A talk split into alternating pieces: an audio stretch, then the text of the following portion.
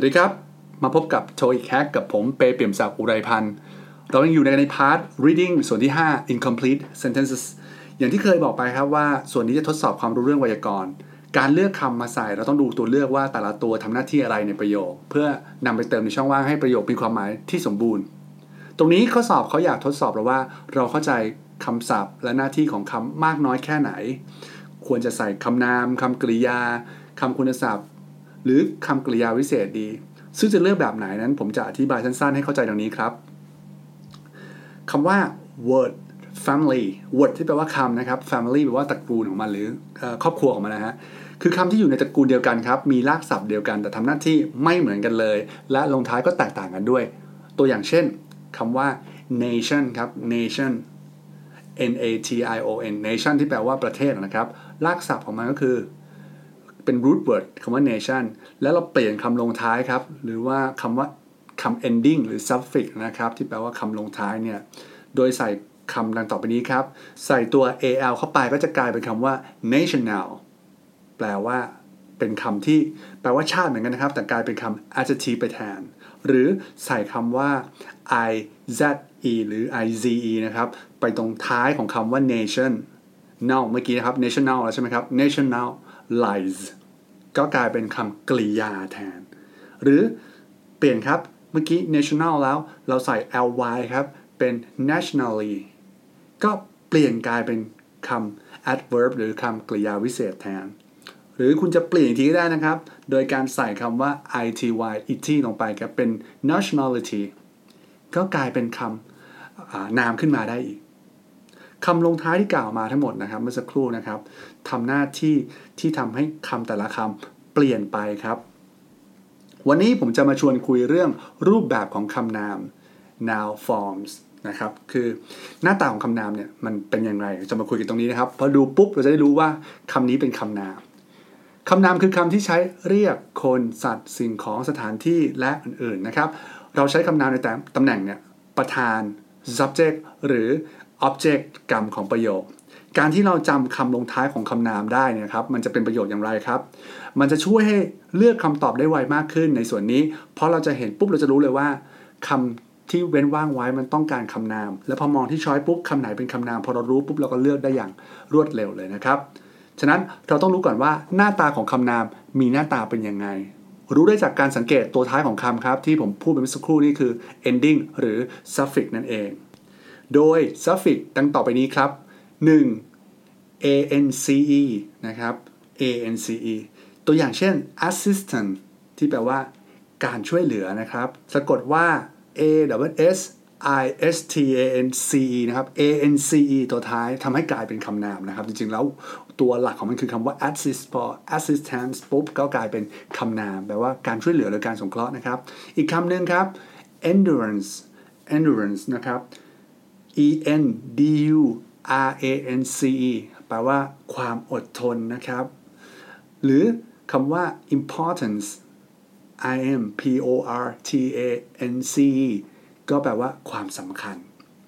hence ไปแล้วนะครับ ตัวที่ 2 ครับ คล้ายครับ เปลี่ยนจากตัว e เป็นตัว y ครับ เป็น a n c y นะครับ a n c y ก็มาจากแปลว่าเป็นคำนามหรือเป็นการกระทำนะครับ ตัวอย่างเช่นคำว่า expectancy e x p e c t แล้วก็ตามด้วย ancy นะครับ a n c y นะครับมาจากรากศัพท์ที่เป็น expect ใช่ไหมครับ แต่เติม ancy ไปก็กลายเป็น expectancy แปลว่าความคาดหวังนะครับ อีกคำหนึ่งครับ ที่ลงท้ายด้วย ancy เหมือนกันก็คือ discrepancy นะครับ d i s c r e p a n c y discrepancy แปลว่าความไม่ลงรอยหรือความขัดแย้ง 2 ตัวผ่านไปนะครับ ตัวแรก ance ตัวที่ 2 ancy และตัวที่ 3 ครับ คล้ายๆกันครับ แต่ทีนี้เปลี่ยนที่ตัวหน้าแทนเป็น ence นะครับคำใดที่ลงท้ายด้วย ence ก็จะกลายเป็นคำนามนะครับ เช่น persistence p e r s i s t e n c e persistent นะครับแปลว่าความยืนหยัดหรือความแน่วแน่นะครับ ต่อมาคือคำว่า excellent e x C E W L E N C E ความเป็นเลิศนะครับ หรือ confidence ความมั่นใจนะครับ C O N F I D E N C E ลงท้ายด้วย E N C ปุ๊บ มันเป็นคำนาม มาถึงตัวที่ 4 ครับ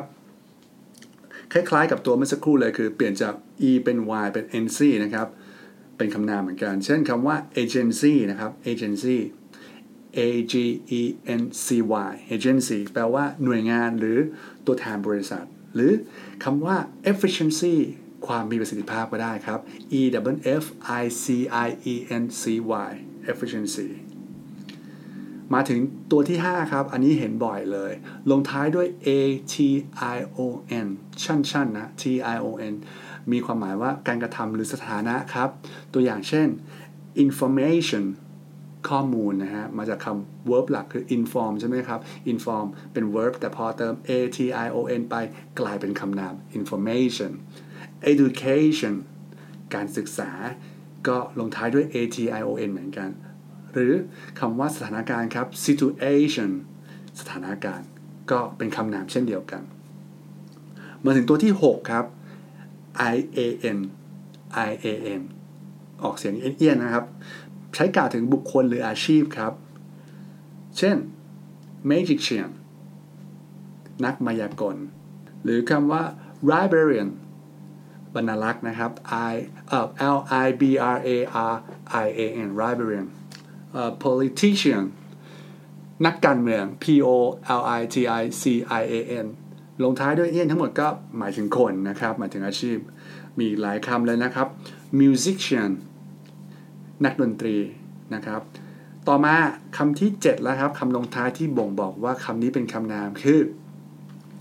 ism ครับ ism ism เนาะมันหมายถึงอะไรครับ มันหมายถึงกลุ่มคนหรือความเชื่อหรือลัทธิต่างๆนะครับ เช่น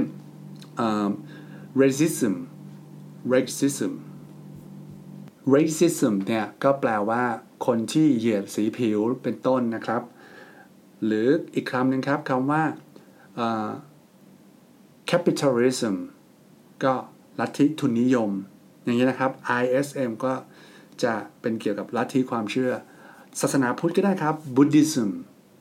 อันนี้ก็เป็นคำนามนะครับแปลว่าศาสนา แต่ถ้าเป็นคนที่นับถือศาสนาพุทธเราเรียก Buddhist นะครับ B U W D H I S T แทนนะครับ Buddhist แปลว่าชาวพุทธ ต่อมาคำที่ 8 ครับ M E N T ment นะครับ ment หลายคนอ่านว่า ment ment นะครับ ment นะครับมีความหมายว่าการกระทำหรือสถานะครับ เช่น payment P A Y pay ที่แปลว่าจ่ายนะครับ บวกไปด้วยคำว่า ment ปุ๊บก็แปลว่าการจ่ายหรือการชำระเงิน ต่อมา improvement improve แปลว่าการพัฒนาพอเติม ment ไปก็กลายเป็นการพัฒนาเอง M E N T นะครับ ตัวที่ 9 ครับ เยอะหน่อยนะครับสำหรับคำนามเลยเอามาไว้ตัวแรก ๆ เลย nest ครับ N E W S เห็น nest ปุ๊บไม่ต้องคิดมากนะครับ ส่วนใหญ่เป็นคำนามนั่นเองครับคำว่า happiness fairness อย่างเงี้ยแปลว่าความยุติธรรมนะครับคำว่า fairness ส่วน happiness แปลว่าความสุข พอเห็น nest ปุ๊บ มันหมายถึงคำนามนั่นเองครับคำที่ 10 ครับ ship S H I P ship ที่แปลว่าเรือนะครับ เรือของเรา ship ถ้าลงท้ายด้านหลังปุ๊บเนี่ย มันกลายเป็นคำนามครับ เช่นคำว่า leadership ความเป็นผู้นำ citizenship ความเป็นพลเมืองนี่นะครับตรงนี้นะครับพอเห็นปุ๊บเราจะรู้เลยทันทีว่าคำพวกนี้เป็นคำนาม มาถึงคำที่ 10 นะฮะ ไปต่อกันเลยนะครับคำที่ 11นะฮะ อันนี้ง่ายมากเลย OR กับ ER เนาะ11 OR 12 ER ผมพูดอย่างนี้เลยแล้วกันนะครับ ใช้กล่าวถึงบุคคลหรืออาชีพ เช่นเดียวกัน แต่ว่าสะกดไม่เหมือนกัน ตัวที่ 11 คือ OR ตัวที่ 12 คือ ER เช่น director ผู้อำนวยการนะครับ D I R E C T O R หรือ doctor D O C T O R อย่างเงี้ยครับ ก็หมายถึงคำนามที่เป็นอาชีพหรือเป็นบุคคล ถ้าเป็น ER ตัวอย่างเช่น manager leader father daughter brother anger ก็ได้นะครับ เยอะแยะไปหมดเลยในอาชีพเนี่ยเพียบเลยครับ designer sawyer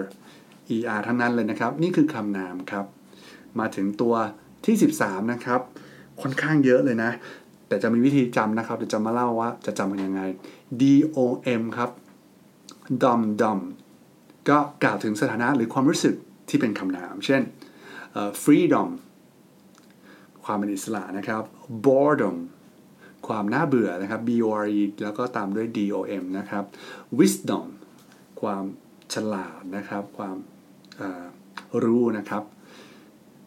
ต่อมาตัวที่ 14 ครับ i o n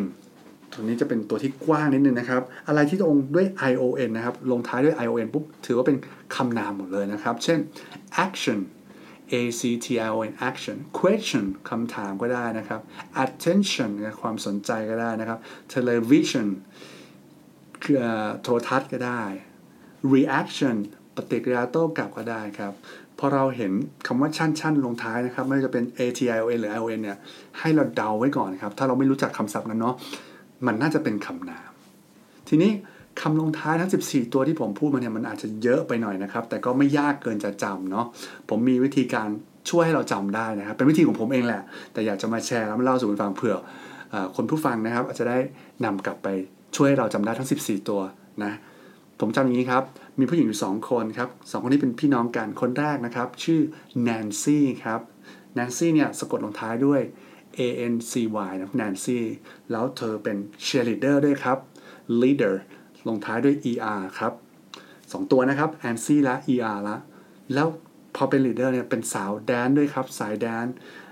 a n c e ครับ ลงท้าย แต่แดนซี่มีลักษณะพิเศษครับ เป็นคนที่ตัวเหม็นชิปเป่งเลยครับ เหม็นชิป m e n t มันนะครับ แล้วก็ชิปสองตัวนี้นะครับ ได้ไปแล้วนะครับ ทั้งหมด 5 ตัวแล้วอยู่ในมือแล้ว แล้วว่างๆเนี่ยครับแนนซี่เนี่ยชอบไปดูหนังแอคชั่นครับ T I O N นะครับชั่นทั้งหมดนะครับ แล้วก็หนังที่เธอชอบมากเป็นหนัง Netflix ครับ เรื่อง Kingdom หลายคนคงชอบนะ D O M ครับ Dom แล้วตอนอยากสอบ N ครับ เธออยาก N เข้าคณะแพทย์ครับ N แต่ไม่ใช่ entrance นะครับ เป็น N E N C E ครับ N แล้ว doctor อยากเป็นหมอฮะ O R อันนี้เรื่องของ Nancy จบไปแล้วนะครับ ต่อมาครับ แนนซี่มีน้องชื่อเนสครับ ลงท้ายด้วยเนสเป็นคำนามทุกคำนะครับ ซึ่งไม่ค่อยชอบเลยครับ หรือต่อต้านพวก terrorism ครับ terrorism ก็คือพวกก่อการร้ายนั่นเอง จึงไปฝึกงานที่ agency นะครับ E N C Y เมื่อกี้ terrorism ก็ I S M แล้วนะครับ agency ที่สำนักงานข่าวนะครับ nation the nation ครับ nation ก็ลงท้ายด้วย a t i o n เพื่อทำข่าวเกี่ยวกับนักการเมืองครับ politician teacher ลงท้ายด้วย i a n ทีนี้ก็จำได้ครบหมดแล้วทั้ง 14 ตัวนะครับ ยาวนิดนึงครับ แต่นี่เป็นวิธีของผมนะครับ คุณผู้ฟังอาจจะคิดวิธีที่มันแตกต่างเพื่อจะจำง่ายมากขึ้นก็ได้นะครับ เอาวิธีที่เราถนัดแล้วกัน ทีนี้ลองมาดูตัวอย่างกันครับว่าข้อสอบเกี่ยวกับ noun forms หน้าตาเป็นยังไง ตัวอย่างเช่น all workers have the right to review the terms of their จุดๆครับ คนงานทุกคนมีสิทธิ์ที่จะตรวจสอบ เงื่อนไขของเขาเองของอะไรไม่รู้ครับแต่ของเขาเองจุดๆครับ A employ B employment C employable D employed A นะครับ employ E M P L O Y employ หน้าตาเนี่ยครับ มันเป็น verb แปลว่าจ้างและใช้สอย ข้อ B ครับ employment meant บอกไปแล้วว่าถ้าเห็น meant ปุ๊บ มันเป็นคำนาม แปลว่าการว่าจ้างครับ แล้วก็ C employable able นะครับ เดี๋ยวจะพูดในเรื่อง adjective อีกทีนึงแต่พอเห็น able ลงท้ายปุ๊บ มันคือ adjective ครับ แปลว่า ว่าจ้างได้นะ able ปุ๊บแปลว่าทำได้นะ พอรวมกับ employ ปุ๊บแปลว่าว่าจ้างได้ ส่วน employ แล้วเติม ed employed ก็กลายเป็น adjective ครับ แปลว่าถูกว่าจ้างครับ of a person having paid job ถูกว่าจ้างนั่นเอง ทีนี้กลับมาดูที่โจทย์ครับ all workers have the right to reveal the terms of their of their ทีนี้มาดูสังเกตที่ their ครับ of เป็น preposition ใช่ไหมครับ of แปลว่าของนะ there ก็เป็น attributive adjective ครับ attributive adjective อธิบายง่ายครับ เป็น adjective ที่วางไว้หน้าคำนาม ฉะนั้นแล้วท้ายของมันครับ ที่ต้องเติมต่อที่ว่างไว้เนี่ย ก็คือคำนามนั่นเอง กลับมาดูที่ตัวเลือกทั้ง 4 ข้อครับ ข้อไหนเป็นคำนามครับ โปเชกเลยครับ ข้อ B ฮะ employment แปลว่าการว่าจ้าง เลือกข้อนี้ได้เลยครับ ประโยคของมันก็จะกลายเป็นประโยคนี้ครับ all workers have the right to review the terms of their employment นี่คือประโยคที่สมบูรณ์นั่นเองนะครับ เห็นไหมครับว่าพอเรารู้จักคำนาม noun form แล้วว่าหน้าตาของคำนามมี suffix ที่ลงท้ายอย่างไร มันทำให้เราหาคำนามได้ง่ายขึ้นและใช้เวลาน้อยลงครับ ถ้าเรามองแล้วรู้ทันทีว่าคำไหนเป็นคำนาม จะช่วยให้เราทำข้อสอบได้ไวมากขึ้น และเพิ่มคะแนนโทอีกได้มากยิ่งขึ้นครับ วันนี้เราแฮก noun form ไปแล้วฮะ EP หน้ามาดูกันว่าเราจะแฮกเรื่องอะไรต่อไปครับ วันนี้ขอบคุณที่ติดตามรับฟังนะครับ สวัสดีครับ